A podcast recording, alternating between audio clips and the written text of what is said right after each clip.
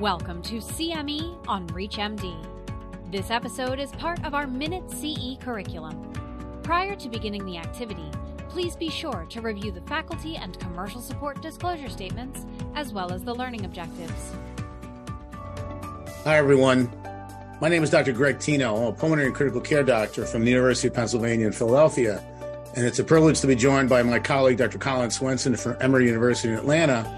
And we're here to talk about bronchiectasis. Uh, the title of our session, of our discussion, is Vortex Management, the diagnostic algorithm for bronchiectasis for the primary care physician as well as a specialist.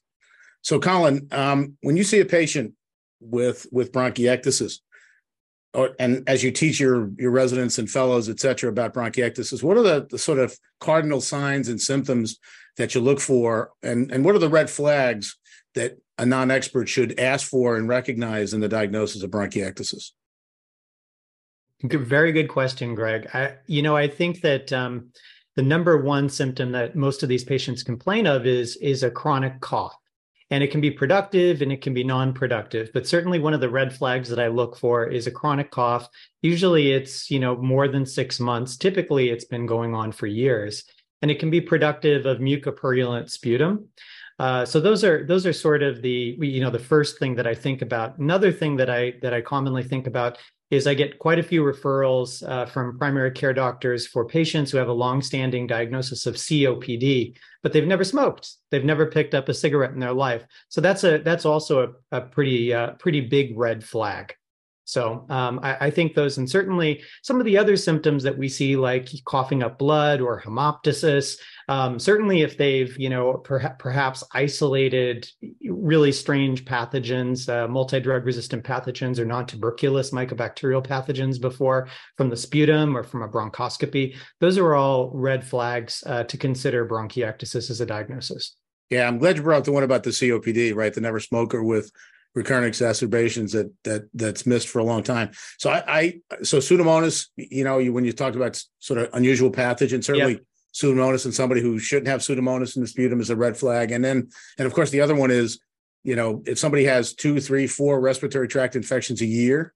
Oh yeah, antibiotics. So that's that's um, that's another one to add. Yeah, but, good point. A lot of these folks will have uh, recurrent quote unquote pneumonia, or they'll get you know bronchitis quote unquote you know three or four times a year. Those are those are other um, you know potential uh, red flags. Yep. So, Greg, you know, once once a, a patient has been identified um, as uh, as having you know potentially bronchiectasis um, in your clinical practice, what are the next steps? So, um, one of the things that of course, uh, when we approach these patients, I, I, always say that there are two major goals. One is to identify that they have bronchiectasis to make the diagnosis. And second, as importantly, is to try to identify potential underlying causes. Because as you know, doing so can impact the management ultimately in, in a large number of cases. So, so to start simply, I think the HRCT scan is clearly Uh, the most important. It's the gold standard non-invasive diagnostic study for bronchiectasis. And as important as identifying the bronchiectasis, as you were well aware, the pattern of abnormality can sometimes actually suggest a specific diagnosis. So typical features of non-tuberculous mycobacterial infection, right? Right middle lobe and lingular bronchiectasis with nodules. Somebody with central bronchiectasis and mucoid impaction. You think about allergic bronchopulmonary aspergillosis. So that's the key one. Um, and and then obviously we we will do a workup uh, looking for other underlying causes, um, and that can get a little tricky. That can yeah that can that can definitely get tricky because there's so many potential etiologies, and sometimes you know despite our best effort, we just really can't come up with an etiology, a yep. definitive etiology. You know, whether it's you know past uh, respiratory infections, whether it's you know prior pulmonary tuberculosis. You know, we're we're discovering more and more that patients have one CFTR mutation. You know, though, though they don't have full blown cystic fibrosis. So it, it really is you know a, a variety of etiologies, and that's I, think you'll agree with me as one of the biggest challenges as somebody who specializes in in non-CF bronchiectasis is to is to do that workup, right? Um, and, and, try to find the etiology. And like you said, you know, oftentimes on on CT we can get some clues. I like that you mentioned, you know, allergic bronchopulmonary aspergillosis with the really central bronchiectasis.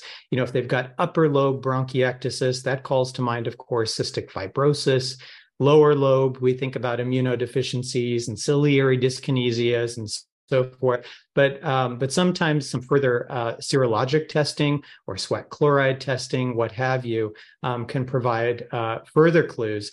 But uh, I think you know I'll be interested to hear your thoughts. But I, I really do think that um, you know all roads once you once you make the diagnosis, especially if there's uh, mucoid impaction on the CT, is to get the patient on airway clearance techniques. Yep. No, I, I, I agree with that, and and I think um, that that workup um, is probably best in the hands of somebody who has an interest and has an expertise in bronchiectasis.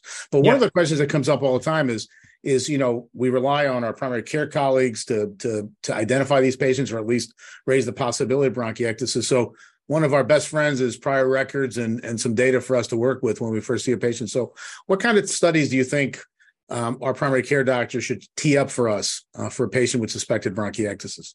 Well, you know, I think that, you know a good medical history is is number one. Are these people having regular respiratory infections? How many times have they required antibiotics in a year? You know, what medications have they already tried and failed? Whether it be inhaled corticosteroids, uh, bronchodilators, et cetera. Um, sometimes a simple chest X-ray can help. Although, as you mentioned, really high resolution CAT scan is the gold standard. So, if there's a consideration, I mean, it, it's always great if we can get uh, that study done prior to referral over to a specialist. So, so really, the the high resolution CAT scan uh, would be you know would be phenomenal, and really just a really good medical history. I think is is very important. Yeah, the, and all the technology and all the studies we have, sometimes the history gets and the exam get get short shrifted. But you're exactly right. And I've had I've had patients refer to me where the primary care doctor has a pretty good idea of what the cause is, even yep. before before the patient gets to us. So one of the things I think the HRCT is is clearly indispensable, and and one of the things, two of the things that I think would be helpful is one a set of lung function studies. So yes. a set of PFTs would be helpful, like a spirometry. And, yep. Yeah, totally at least agree. a spirometry, and yep. then and then if, if possible, a sputum a sputum culture. You know, we've we've preached the importance of directing therapy towards the sputum culture. Yeah. So having having some idea of the bacteriology about whether somebody has pseudomonas or whether they've got another pathogen, um, if possible, uh, would also be very helpful. Yep, completely, completely agree. And at that point, you know, it, it sometimes is necessary to get pulmonary involved, is to re- or or refer to a specialist uh, with specific expertise in bronchiectasis, and that's where you know further workup can be done, maybe some testing that wasn't already thought about, um, or or getting uh, airway clearance, advanced airway clearance techniques started. Yep. So when when should our primary care colleagues think about sending a patient with suspected bronchiectasis to us? Do they do they do the evaluation maybe that we just talked about and see how they do and then send to us, or should we see them, in your opinion, sooner rather than later?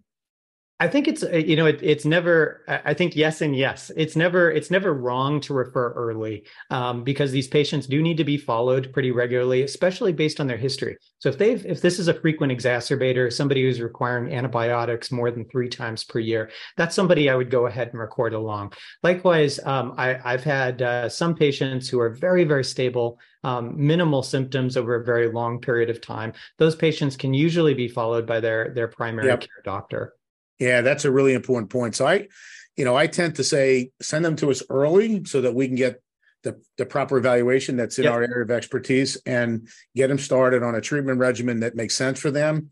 And as you said, you know, when you're working with, you know, a, a great colleague um, who you can send back and have them do their primary care over a period of time and then send them back to us if things change or if things get more complicated. But I think, you know, in this day and age where access to physicians really becomes a challenge, I think working together as a team can really be um, can really be very fruitful for not only the the primary care doctor and the specialist, but also certainly most importantly uh, the patient. So I think I think that's really important point. And Greg, you know, the, the last point I'll make is that as we get more into targeted therapeutics for bronchiectasis, I think yep. that's another reason to refer these folks to a specialist early. You know, if we can identify what the underlying cause is, uh, if we can identify what what the the specific phenotype is of the bronchiectasis, if they're a frequent exacerbator, then potentially we can get them on on some of these newer targeted treatments as they become available. Right. So that was a really great discussion, Colin. Um, and I think we're coming towards the end of our time and I just thought that I would uh, I would summarize just the important points that that you and I have have sort of put forward. So the the first one is that the cardinal signs and symptoms, or symptoms most prominently to look for for our primary care doctors, are chronic cough and sputum production, recurrent respiratory tract infections that require antibiotics, a patient who presents with recurrent exacerbations and is a never smoker who's been coined COPD should raise the possibility of bronchiectasis. And as you mentioned, if there's an unusual bacteria that's isolated from sputum, like Pseudomonas, where there's no other reason to have that, those should all be very important, uh, really important symptoms and and information for us to for the diagnosis of bronchiectasis to be suggested. We talked about the importance of an HRCT scan to establish the diagnosis of bronchiectasis and perhaps point to a specific diagnosis. Uh, we talked about other diagnostic studies that our primary care colleagues can tee up for us, including PFTs um, and the sputum culture, just a plain old traditional sputum culture. Uh, and I think we're both very much in agreement that that a referral to pulmonary to one of us um, is important to get the workup started, get them on a treatment uh, regimen, and then really share the care and potentially even turn over the care of the patient back back to the primary care doctors. Anything else that I miss?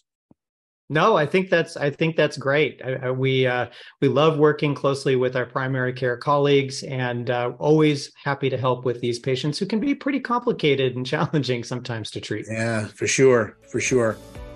Well, Tom, well, Greg, thanks. it was really good talking to you. Yeah, it was a pleasure to see you. Take care. You too. Thanks, everyone.